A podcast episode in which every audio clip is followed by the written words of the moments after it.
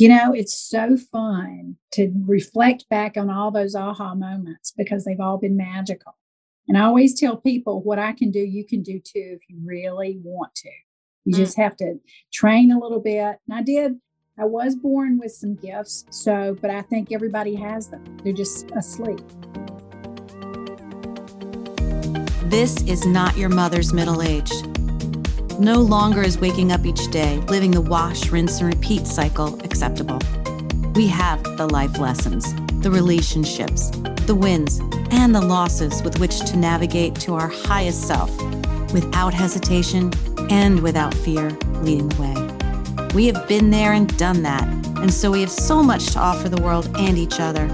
So join me on this journey speaking to ordinary women doing extraordinary things, for new insights, new ideas, new medical breakthroughs, and new life lessons.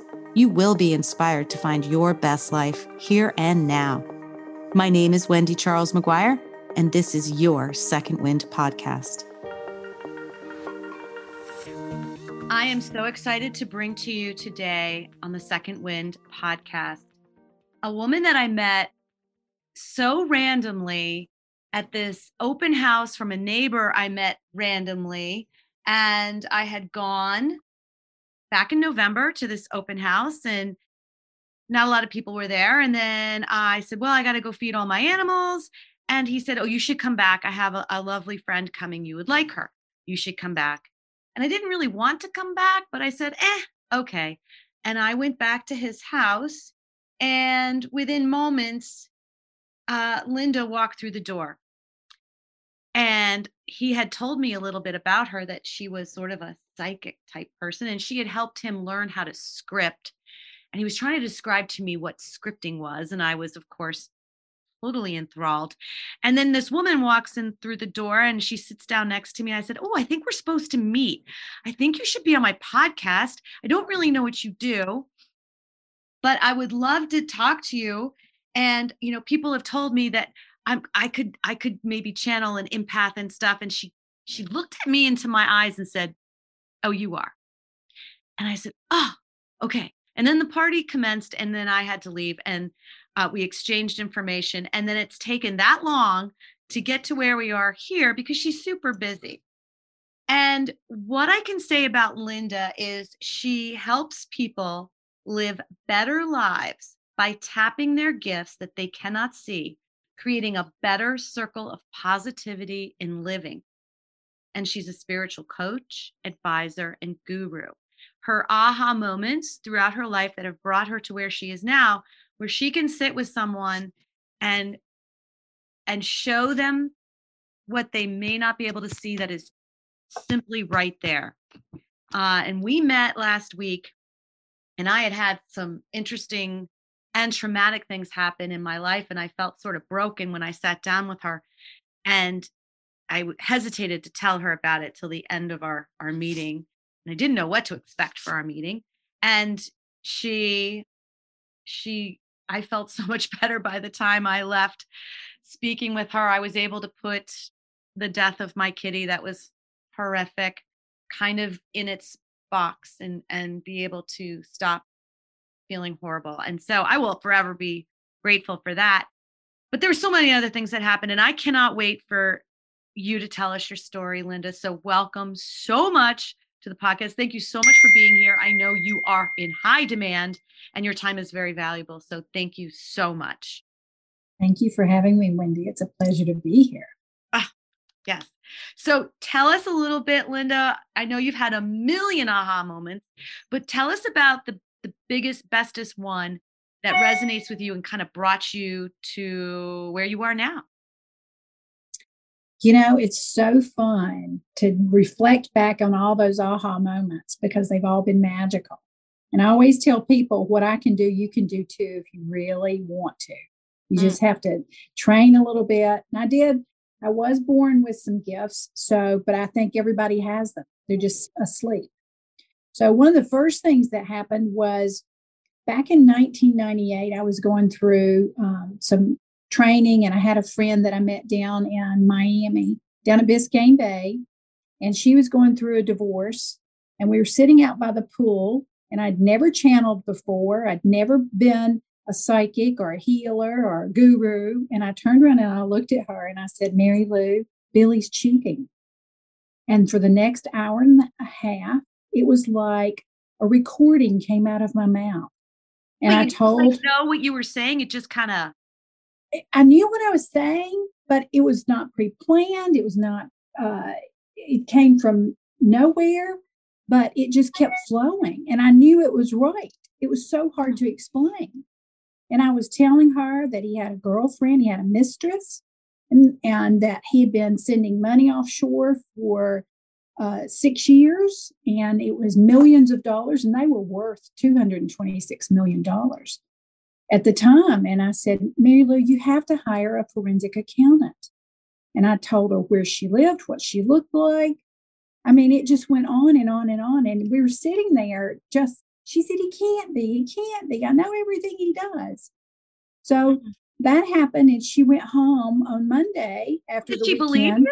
Did she believe you? She questioned it. And when she got home, she had an anonymous letter in the mail from a friend. When she got home on Monday, and she lived in Florida, I lived in North Carolina.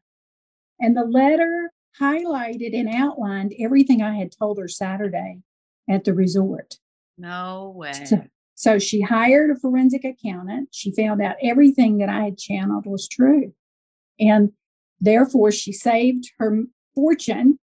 And it was just, it started from there. There were a lot of miracles with Mary Lou after that, where one time we met down in Clearwater, and we were going across that waterway on a trip, and we got stopped, and we would look at each other and finish each other's mind thought.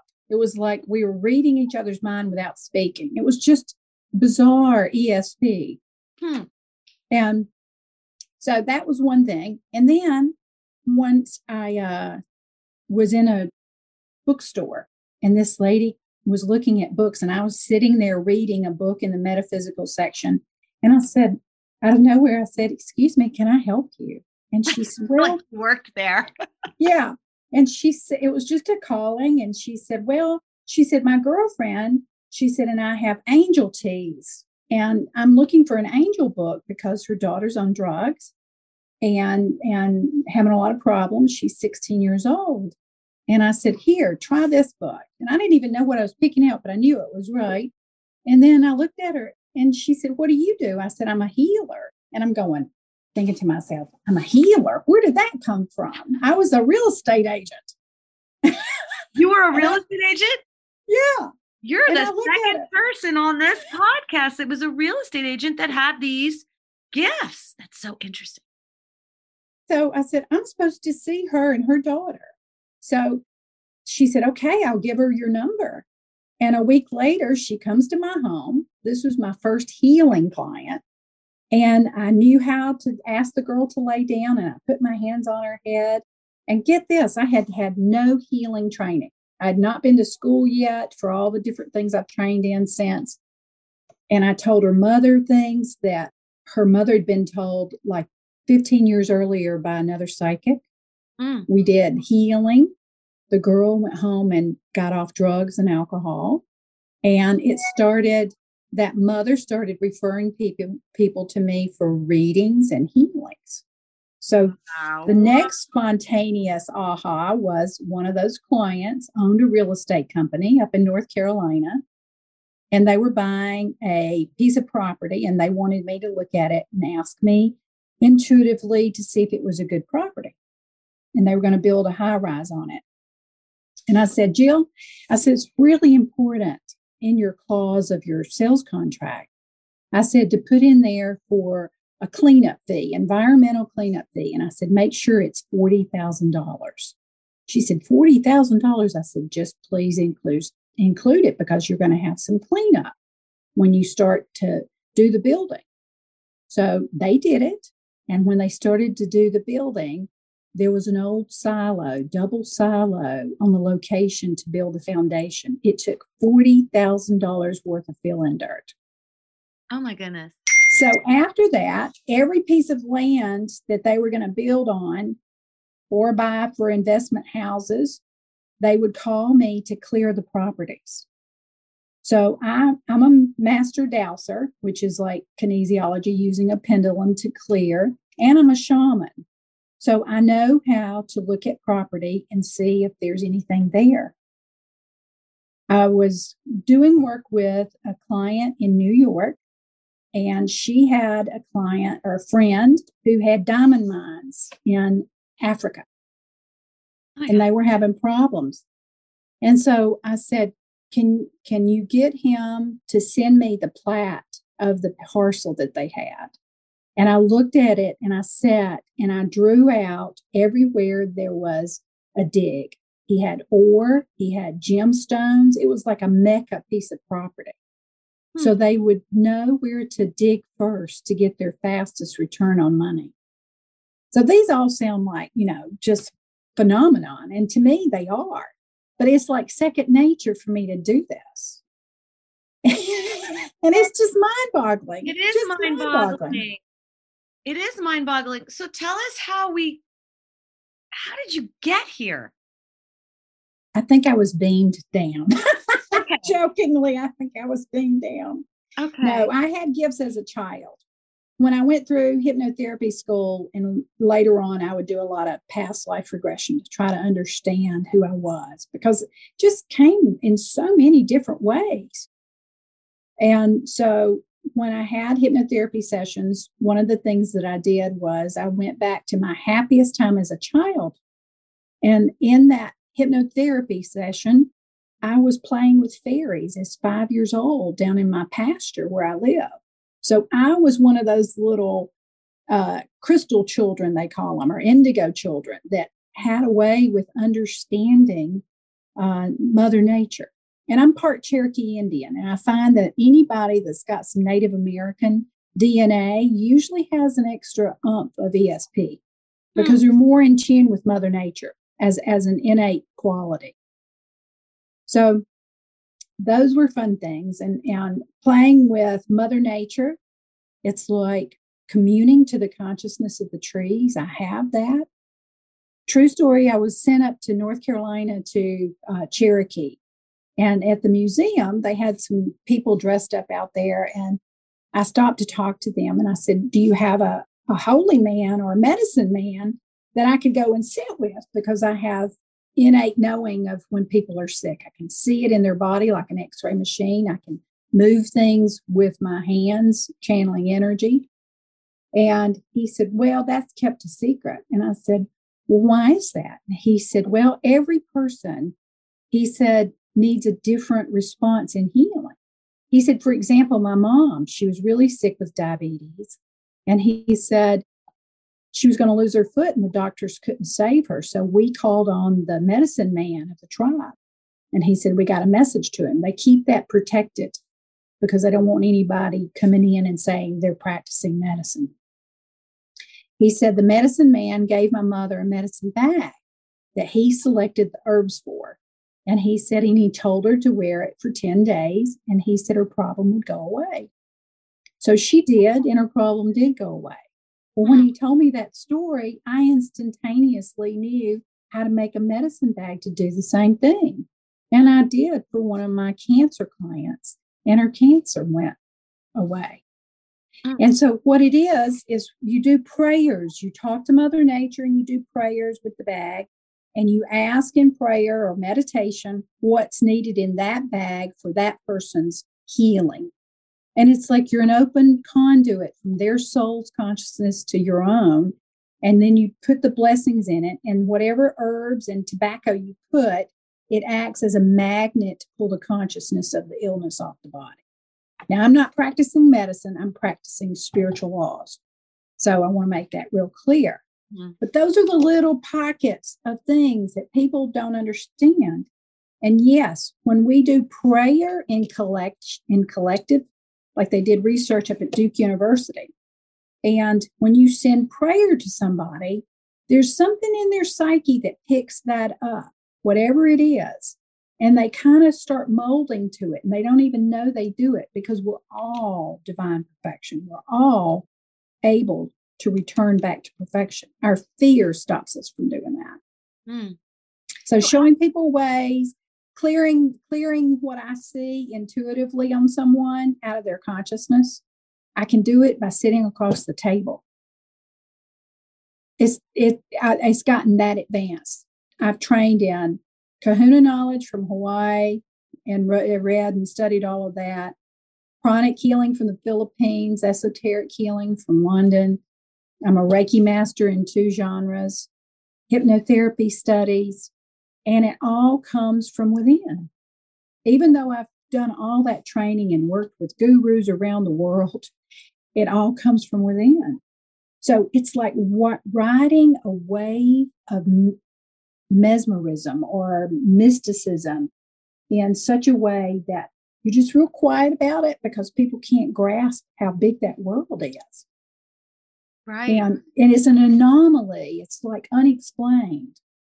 Well, tell me this, Linda. So as a kid, like what kinds of things were different about you growing up? Here comes Linda, Lauren, here she comes. What is she doing differently? I was very imaginative and super smart and always asking 1,000 questions. Okay. And I could feel things and know things, but it was a very tumultuous childhood, very dysfunctional. And in a lot of alcoholism. And I had aunts from this Cherokee lineage, and they were healers.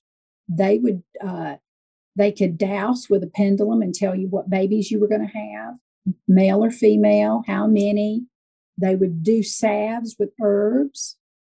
And I found documented records from the Eastern tribe of North Carolina, the Cherokee, where my grandmothers were born there. And people would come to them for herbs. So that's part of that connection again. And I remember as a child one time, there was an incident, and this came up in hypnotherapy, where you can't lie. I mean, you're under trance. You're being attended to by a practitioner. And when I was 5 years old, I was calling in angels to protect my mother from an alcoholic father. And I could see angels at 5 years old. And what did that look like? Can you remember? Well, it was like an ether, like an invisible apparition. And they were really, really big. And they literally came in and interceded in attack on my mother. And when I came out of hypnotherapy session, this was only like 3 years ago, and I'm like 59 years old, I said, oh my God, I was doing this as a child. Mm-hmm. And I'm like, whoa, you're born with that. You know, at 5 years old, nobody trains you to say, okay, angels come in right now and take care of this. Yeah, I would say most kids maybe know that there's something going on, but they don't know what maybe it is or why it's wrong, because that's what they live. That's what they see. Right. You know, you could be in an abusive situation and that's your reality. Mm-hmm. So that's amazing. So here you are, you're going through your teenage years. So we've had people on here who said, yeah, through the teenage years, I kind of left it alone because I wanted to be, you know, a normal teenager. How did you handle all that, your teenage years and your young adult? I agree with that. Children shut it off around 7 or 8 years old. That's scientifically proven. And I worked with a lot of gifted children. And I was sensitive to ghosts back then and negative energy. Like if I walked into a home and it had been dangerous things had happened there or evil things. And I don't believe in total evil. I believe in just negativity. Mm-hmm. But I would feel it and I would be guarded. One time I got electrocuted. We had a racetrack and we were building a concession stand and we had a temporary. And I'd gone in to get some food. And as I was leaving, the little makeshift trailer, kitchen, whatever, did not have a grounding wire. And I grabbed the handle to go out and it started electrocuting me. And one of the girls in there working, she came up and grabbed me and it knocked her across the trailer. We were in a puddle of water And then the other fella there, he had on rubber-soled tennis shoes, and he grabbed me. And because he had on rubber-soled tennis shoes, my hand released. And my hand blistered up and was burned, and they put the salve on it. And weeks and months later after that, my hand healed. You would have never known I got burned. But I would go to the house, and walking up the back steps, there was a utility box, electrical box, and it would just start sparking. I would walk under one of these night lights, like on a telephone pole, and it would start going on and off. Oh, no. I would walk into the kitchen, and the radio would get louder. It was like something really shocked me. And, you know, I think about it sometimes, like they talk about near-death experiences. I didn't have a near-death experience, but when you have a near-death experience, they show in science that you get rewired in your brain. And it's kind of like it opens pathways in your brain that make you more psychic and things like that. And I always wondered if that happened. And years later, you know, 30 years later, I was in a meditation group.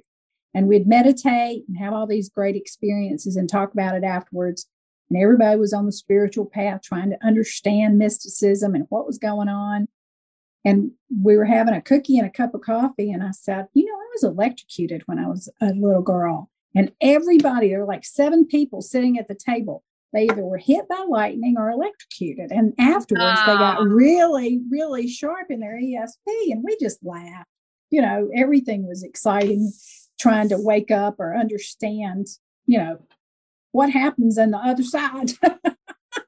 Yeah. And that's a quest of mine. And, you know, some of the people I'm bringing on the show, the podcast coming up, are people I've sat with now and done the energy healing, the Reiki, the tarot cards, like all these people are coming up in the lineup, and I've already like worked with them. And it's so interesting what you're saying. There's so many connections. And I feel like the reason for the podcast, even though I said I wanted to share, and you helped me kind of bring this out the other day too, that the reason why I want to share ordinary stories of ordinary women is not of extraordinary women, was not only to just bring people up. That seems to be my calling, but also to find all these different modalities and all these different things to kind of peel back the layers of fear I have around death. So as much as I'm serving others, I'm healing whatever wounds I had. And you actually said to me the other day when we were sitting across from each other, you said, yeah, at 4 years old, that's when you became scared of death. And I thought that was so interesting. And I need to find out why. But this whole podcast seems to be part of my own healing in finding out what happens next. And you're part of the puzzle. So that was a side note. I digress. However, I do want to share. So moving right along, now you're going into your adulthood. What are you doing? You've decided to become a real estate agent. What happened? Oh, I did several things. I was a lumber broker. Then I was a real estate agent. Then I became a mom. And it was when I became a mom, I was in a car accident. Again, a shock to the system because I had trauma to the neck. And orthopedic surgeons told me I couldn't have surgery, that I'd have to live with the pain for the rest of my life. And I didn't believe that. After 2 years, I didn't believe that. So I was guided to go to acupuncturists and massage therapists. And one of the masseuses said, massage therapist said, have you ever met so-and-so? They do energy work. And I said, what's energy work? So I meet these girls and learn about, they were going back and forth to South America to psychic surgeon.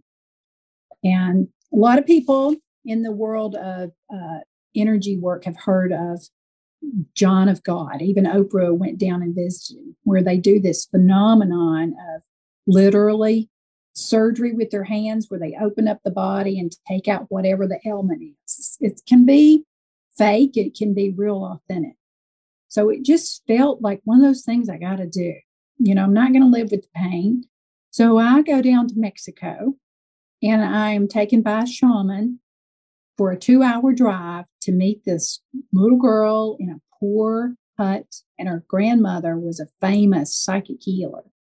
And I sit down, and I had been explained, you know, they're going to take some alcohol, they're going to swish you with leaves, and they're going to literally cut you open and take out whatever it is and put you back together, and you're not going to feel anything.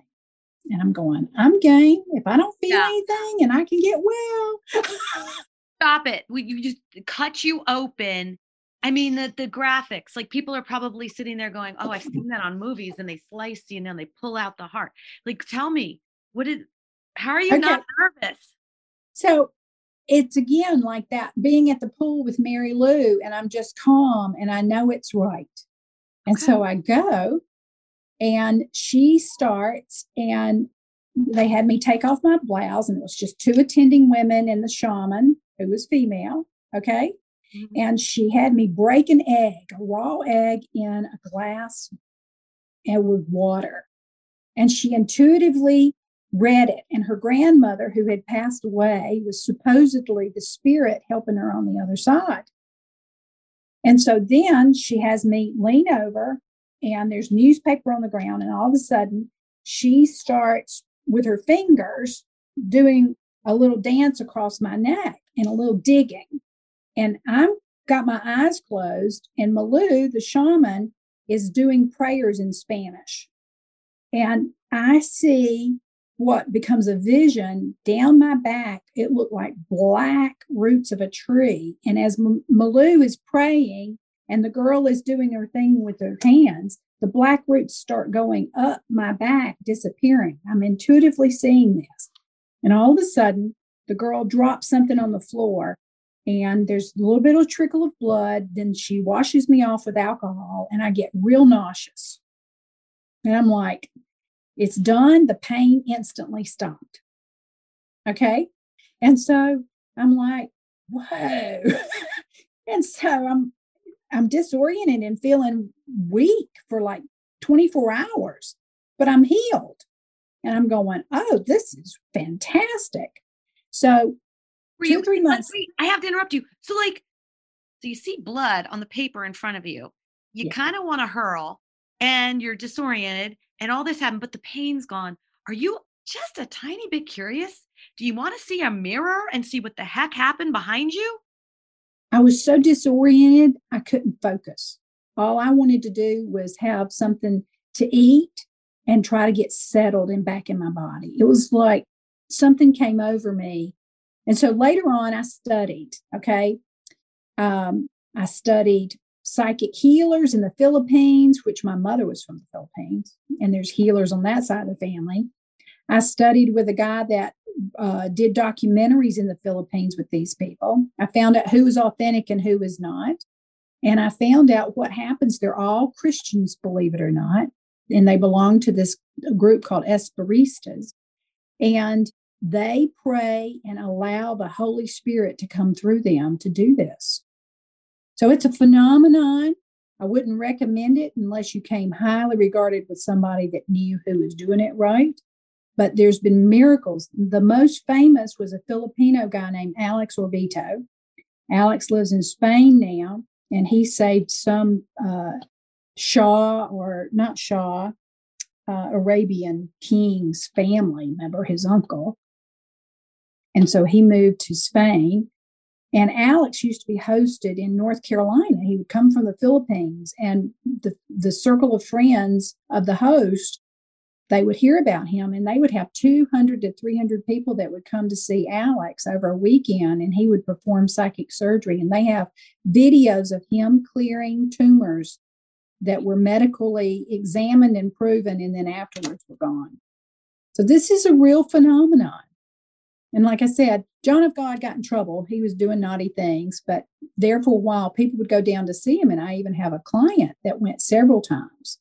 And the conditions weren't fancy. It wasn't fancy when I went to Mexico, because these people are not rich.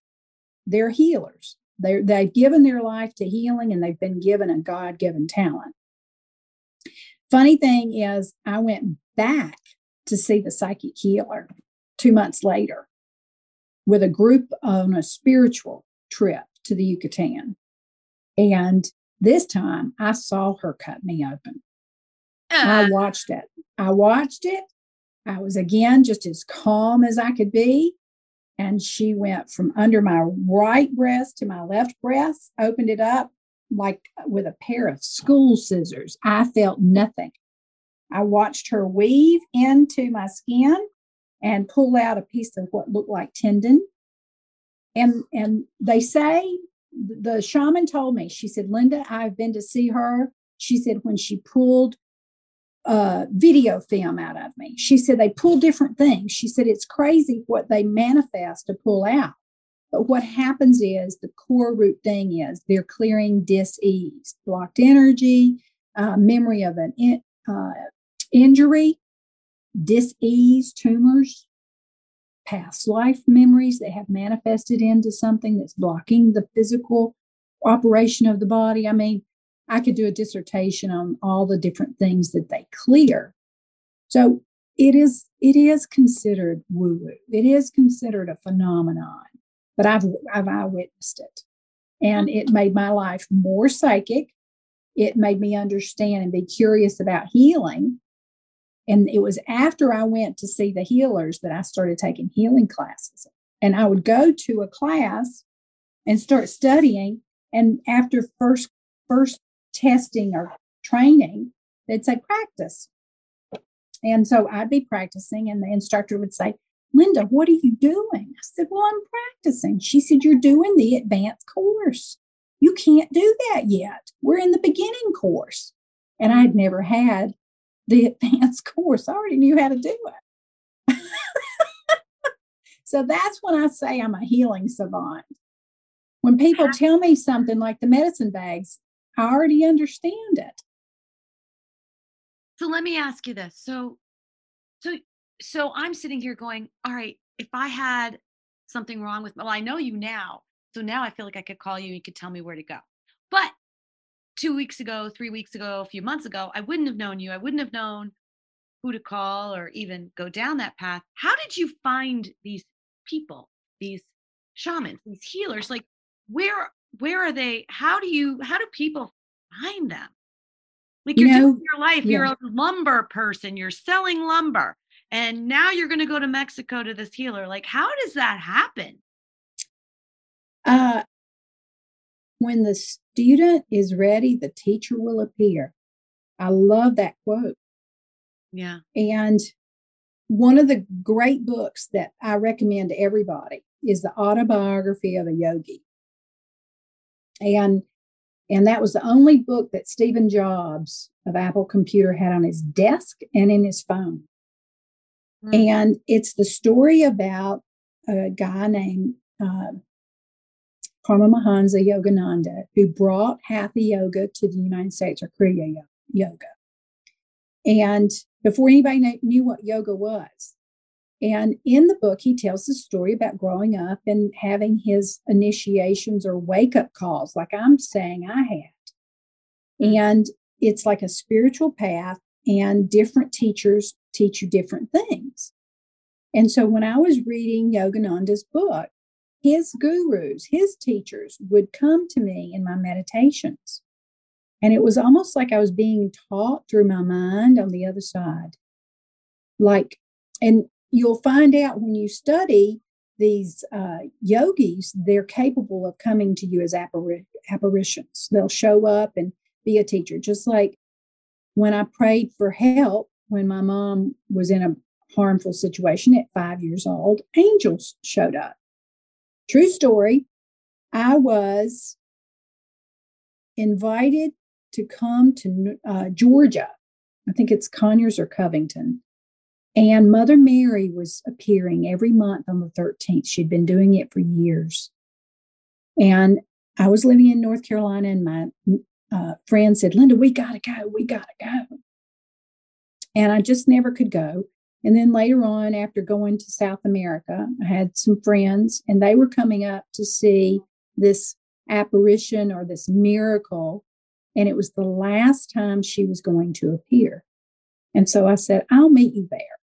So I go out there very skeptical. And there were like 100,000 people on this farm. I said, and I'm like cracking jokes, walking out with my lounge chair. I'm going, this is like Woodstock.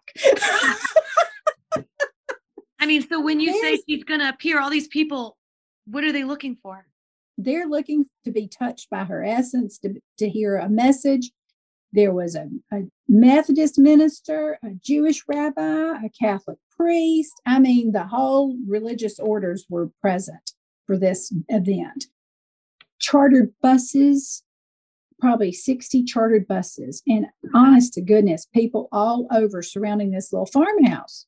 And I couldn't find my group. And I said, oh, this is just nonsense. You know, they're probably showing her vision in the clouds with helicopters. I mean, I was really obnoxious. Who's making money off of this, right, Linda? Well, nobody. They didn't charge. Yeah, I thought I did think that. I was thinking all that nonsense. So anyway, they were all saying their Hail Marys. And I just sat down on the hill and I went into meditation and prayers. And the apparition appears in front of the woman that owned the farm.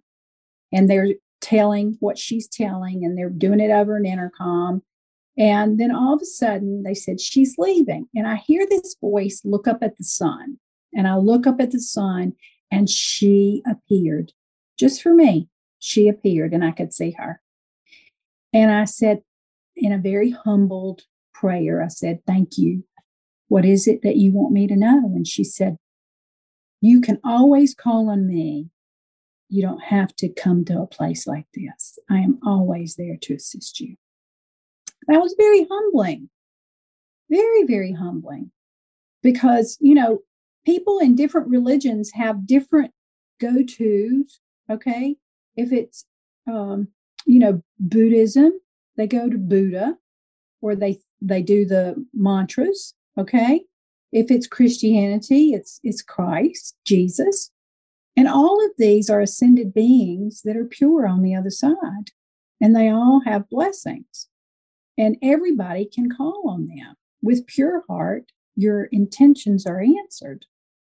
So, you know, that's been part of my journey, is to learn that spiritual side of communion and assistance. We are not alone. And that brings me to another thing. I've had a lot of UFO experiences. Good. Not ugly. Not at all. Okay. So as a host, I now have to ask you, do tell, what, give us, for example, please, for those of us who are like, I'm riveted. I am all about this. But maybe for someone who's not as excited about this information, what does this look like? It's not for everybody. But I want you to be open-minded. Oh, I am. Oh, I am. A lot of people have had experiences, and it's been on the news. And I didn't ask for it, okay? But when it showed up, I was at home with it, just like I was at home channeling at the pool with Mary Lou. So what were you doing? Were you, like, making bacon? Were you, what were you doing? What were you doing? You know, I was sent to South America to do some shamanic work, okay, to do some prayer work. And when I came off the mountain, there were ships lined up 180 degrees, 360 degrees actually in the sky. And the shaman saw it. And what we were doing were we were praying for a place to open back up on the mountain. And that had been closed. So there's certain power points on the planet that hold intelligence or knowledge that shamans know, okay?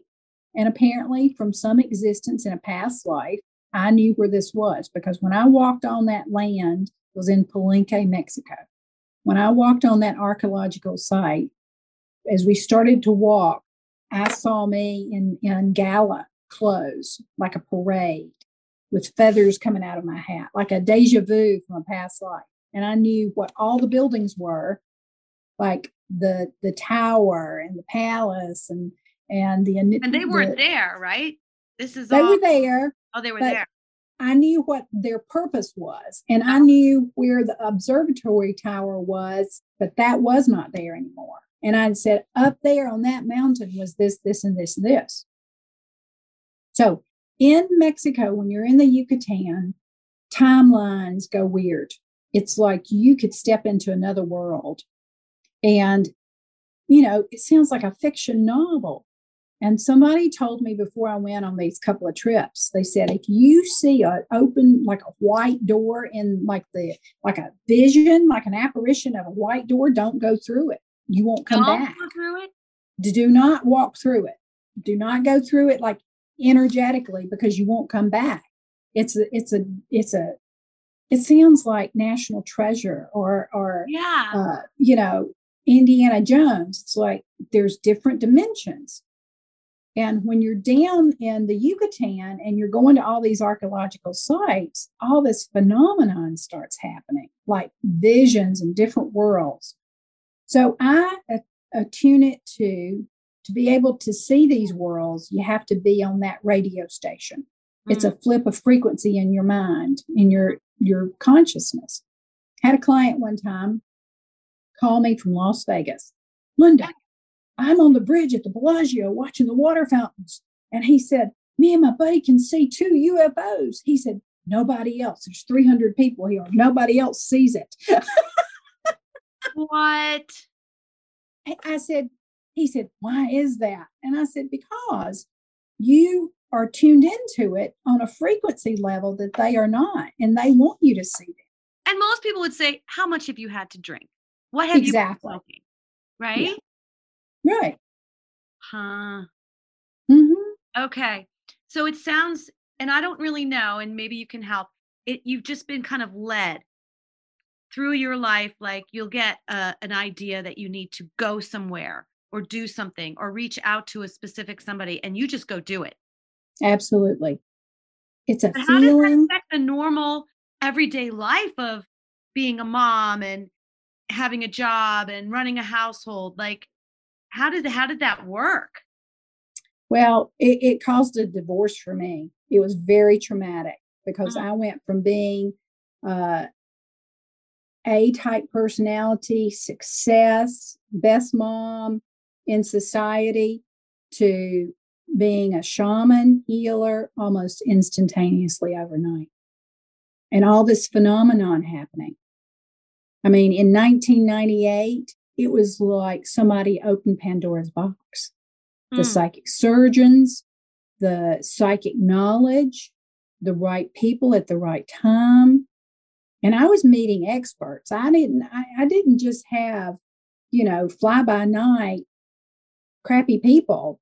I met the best of the best, or people that knew the best of the best. And I was quickly downloaded. Like, if I started reading a book that was really, really advanced, and there was one, it was by Dr. Jim Hertak, and it's called The Keys of Enoch. And it's just full of such deep, deep knowledge. And he apparently was taken up into a UFO, went to another world, and came back and wrote about it. And a lot of his things that he wrote about back in the 70s came to be true in science 30 years later.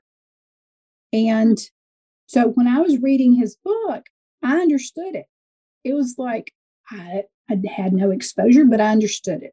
Okay, that's the savant part. So then, lo and behold, I go to Florida and meet friends, and they said, Dr. Hertak's flying in. And I said, oh my gosh. And I said, I want to meet him. I got to meet him. And I told him about the UFOs down in Mexico, and it was like he already knew about it. It was like, you know, there was something going on. So what I'm saying is, I was always at the right place at the right time. But it cost you your marriage. It cost me my marriage. And you know. Why? Because you were like, oops, sorry, I got to go here. Hold down the fort for me. And he was like, yeah. No. What was that? I think that time was, it was both that. I didn't go that much. They would say that I did. But I became, how do you say, impassioned with it, I couldn't leave it alone. It was like an addiction because I knew it was my gift. Mm-hmm. I knew I was going to do something with it. Mm-hmm. And now I help hundreds and hundreds of people. Wow. With clients. I have clients all over the world. You know, it's a joy. It's an absolute joy to teach other people what they don't know that they have the gift to do. Wow. Yeah. And I've learned a lot of soul lessons. I've had some healing cases that the people were sick. One had cancer and she wouldn't let go of her anger. And no matter how I would do healing, because when they have radiation, they get burned really bad. And I would go in, I would do psychic surgery to heal the wounds of the radiation and bring them back into their body, because they're like, they leave their body spiritually when they're going through trauma like that. And it's hard to recover. And she wouldn't let go of the anger. So when people have anger, it impedes, it just takes a toll that they can't get over the cancer. Then I had another one with cancer, and I was holding him and he had gotten healed, but the doctor said, oh, let's go do some more chemo and radiation. And he was already healed medically and spiritually. And they went in and gave him more, and he crashed and burned because it took what life force he had left, and it came back. Is that why I've been around, like my father had radiation and different kinds of things, and towards the end, he just wasn't himself. And they leave their body. Whatever, but now that you're saying that, I'm like, ooh, okay. When I've seen this in clients. And it was a real big moment for me also. Like, for example, when somebody hits the windshield of a car and goes through the windshield, and they don't remember flying through the air, but they remember hitting the cement. Yeah. What that is they literally, the spirit leaves the body. There's still a small connection, but the spirit leaves the body, and then it pops back in when they hit the ground so they can survive it. Mm-hmm. They can survive the shock. Mm-hmm. Near-death experiences on the operating table, same thing. Too much invasion to the physical electricity through surgery or trauma can cause the heart to stop.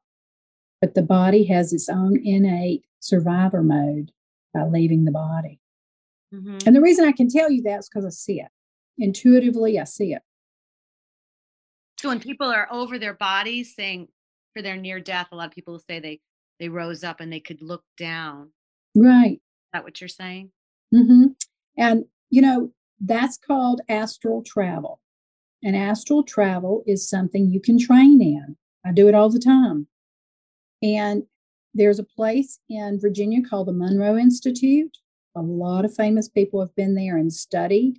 And they use sound therapy with headphones to take you into synchronization into the brain wave so that you can tap higher consciousness.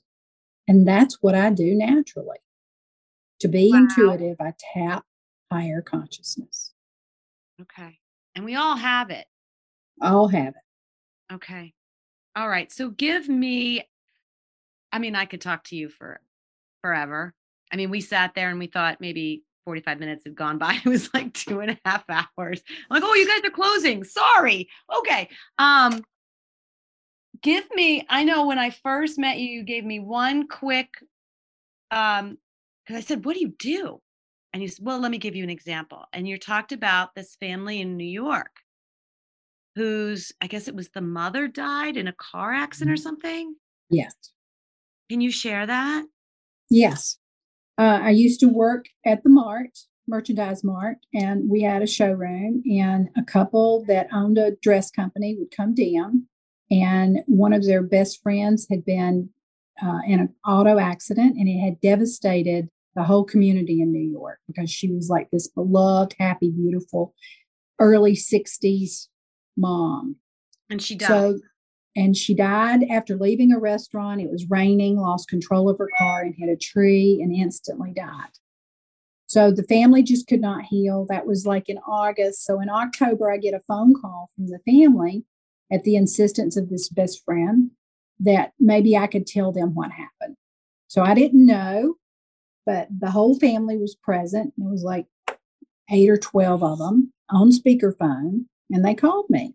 And their mother came in like I'm a medium and started, and I was in the car with her visually, and I was telling them what she had on, what happened. She went to turn, her glasses fell on the floorboard. She was trying to see, she reached for it, and it was pouring down rain, and she lost control and hit a tree. Mm-hmm. So the rest of the phone call was spiritually channeling her soul to them, telling them that she had left early to go be with her husband, who had just passed away a few years earlier, that she needed to be with him for them to grow spiritually. And so she left suddenly. And that family later on, one of the siblings invited me to New York, and I started a whole new clientele there because of her. And that woman still today, 9 years later, comes through me when I talk to her son. Mm. And he reached out to me last week, and she was there. And one time I was talking to her grandson on one of my visits, and I said, "Your grandmother appeared in the kitchen today." And he said, "Can I ask what she had on?" I said, "She had on a blue top and white pants." He said, "That's what she was wearing when she died." Mm. So, you know, I've had other spirits come to me, like an aunt. I'd be, you know, at the grocery store, and I would just feel her standing next to me, and I would say hello to her. I had a doctor that we were very close, and we would share healing. And I was standing one day, and all of a sudden this energy rushed through my body, and he said, "It's time for me to leave." And I called his family. I hadn't seen him in years. And the daughter answered the phone, and I said, "Can I speak to Doc?" And she said, "He's in a coma." She said, "We thought he was supposed to leave 2 or 3 days ago, but he's not leaving." And I said, "Well, one of the children is not letting him go." How did you know that? Intuitively, I knew. You just knew to say that? Like, yes. He didn't say that to you when you felt his energy. No, but it's easy for me to tune in to the other side. It's just an innate. It's just a natural God-given talent. So I sat with the son's consciousness and did prayer work, and I asked for the healing that took place, and Doc passed away the next morning. Mm. So not only do I talk to that world like I talk to you, okay, I do it in silence, I do it in prayer, I do it in meditation and trance, which means when you say trance, I shape shift from the earth brain to the spiritual brain. And I do that through a light hypnotherapy, intention, and practice. That you do on yourself? Yes. Okay. That is so amazing. I am just amazed. And if you saw Linda just on the street, you just say, "Oh, look at that lovely woman." You wouldn't know. Like, you feel it when you look at her. I get like goosebumps and stuff, but oh my gosh. So the average person who's listening, Linda, what would you say? How can somebody find you? What would they look to you to help them with? What would be the step that someone could actually have a conversation with you? What would that look like? Well, for example, when my clients want to contact me, I only do by referrals. I started that way years ago, and then that way I get people that are sincere. Okay, I don't want somebody coming that they're not ready, so I put that out there. And so they'll text me on my private phone and ask for an appointment. They'll usually review my website, which is www.loveom.net, meaning love only more. But appointments are made through texting. And so, for example, I had someone come to me, and they had a missing boyfriend. He was an NBA player. And I told her that he was, unfortunately, she said, "I think he's been harmed." And I said, "He's been shot." Mm. and he's in a pasture, and I described the area because I could get a vision. And 3 days later, that's where they found him. So I've helped find missing people. Okay, so that's one thing. Some people want to help their children get over dis-ease. All right. If somebody comes to me and they're erratic in their personality and they've had a lot of ADD, ADHD, especially Adderall, I think it's called Adderall, they're tough cases because their chemistry has changed. Yeah. Sometimes people can come and they have terrors and anxiety, and I can clear that in a heartbeat because I balance them back into their body where they've had trauma and they left their body. Because I just heard this the other day. It's so interesting that you're saying that we all start with the same chemistry. And when you become bipolar or schizophrenic or something like that, something has caused your chemistry to be altered. Right. And you can take the medicine, but you really need to find out what altered it and bring it back. Is that your mind can do that? Your mind can do that.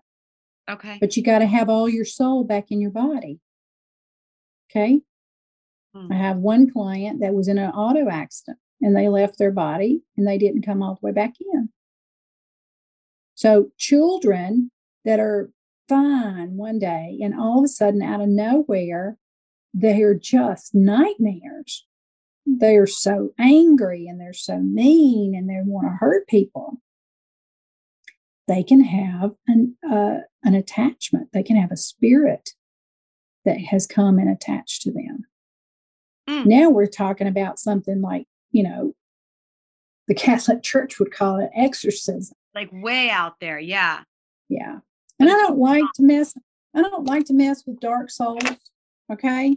I've done that work, but it's not my favorite work because you're dealing with some really negative energy. And I like to stay happy. I stay positive and teach people how to be that way and how to grow their lives. But if somebody comes to you with this, I help people heal. Go ahead. No. But if somebody comes to you and say this, do you have an example of a child that had this negative stuff attached to them? Yes. I was at a party with a house full of psychologists and psychiatrists. It was a Christmas party. Okay. And they came up to me and they said, Linda, Dr. So-and-so said, we might need to see you. Okay. Because this is not something a psychiatrist or psychologist can handle. Right. All right. And so what happened was the little girl went on a trip up to Michigan from Georgia at Christmas and was in a haunted house. And she came home and she was like the devil herself. Ugh. And so I just do my shamanic clearing and I send the entity that has attached to her to the light. It's like sending them home with an escort from those angels I'll tell you about. And I bring the little girl back into her heart. Remember, Peter Pan leaves the body in the shadow. That sounds very simple, but it's a very gifted thing to do. You've got to know parameters. You got to know safety, psychic protection. That's some advanced work. Yeah.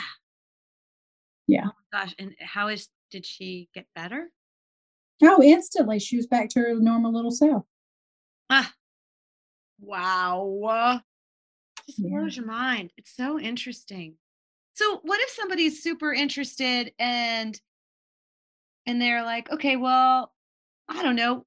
What could the average person go to you for? I call it a life session. Okay. Life session. Okay. And it's like a psychic reading with spiritual knowledge blessed them energetically. Because when somebody comes to me, I'm not just sitting there telling them what happened to their husband during a divorce like Mary Lou. I'm sitting there telling them what they need to hear from their own soul. And so what happens is it gives them a foundation to walk out of my office and have a refreshing look at life and have purpose. Because I tap their soul and the soul that they haven't been able to hear because they're too much in the life we live in, gets opened.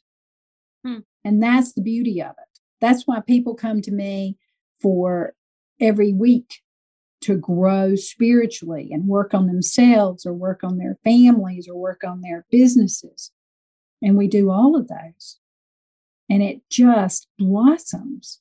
And what the biggest gift of that is we're all helping each other, and it grows in the world, because if they leave here and they're better and more talented, then they're helping more people. It's all about us doing, loving more and serving more. That's what it's about.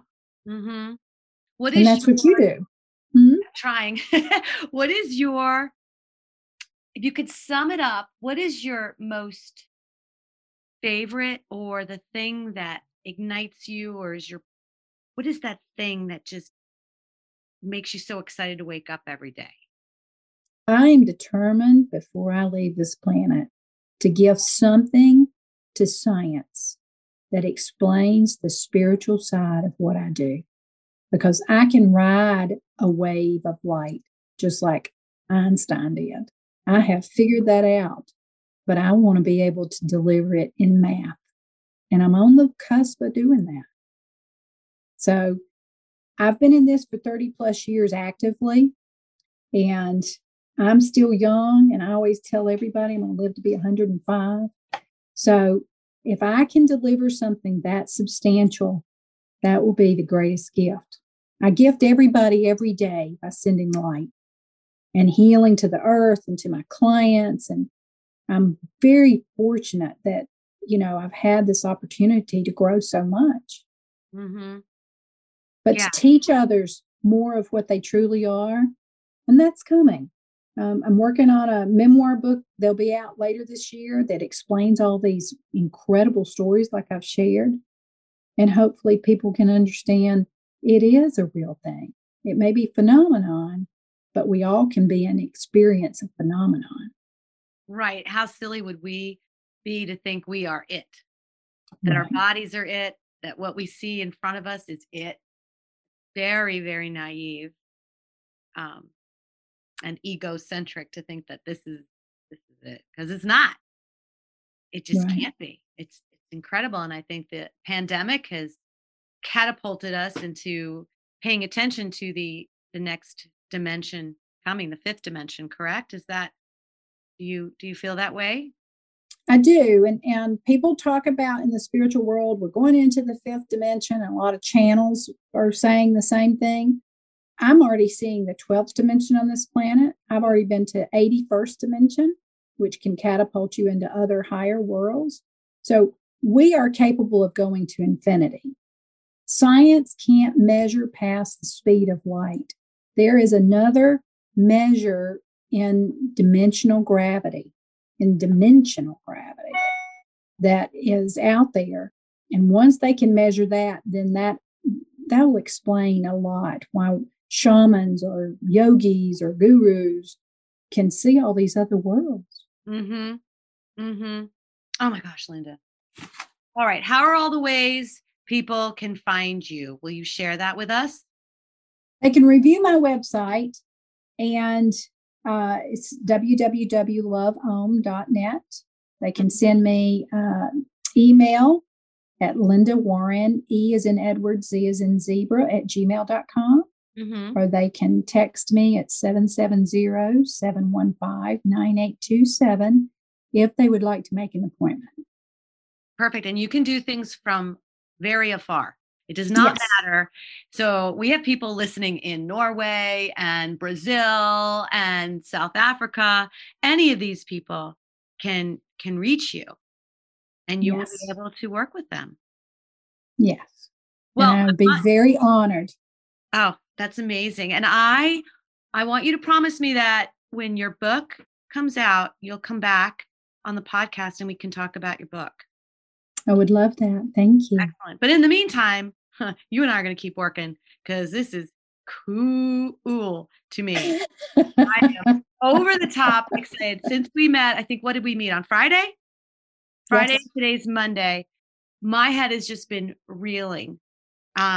And I can't wait to sit down with you again. And I'm already seeing some pretty interesting things happen in my life. And I hope to share. I'm going to keep keeping track of it so that I can actually say, okay, people, this really happened. I am the ordinary of the ordinary. And this is what's happening. There so what do you have anything to leave us with? Oh, I just wish everybody the most magic in your own heart and mind so that you remember your own truth. Remember your own truth. I love it. Linda, I cannot thank you enough for sharing your time with me and actually being so patient while our Zoom call was not hooking up properly this morning while we were trying to get it working. And I'm so glad it worked.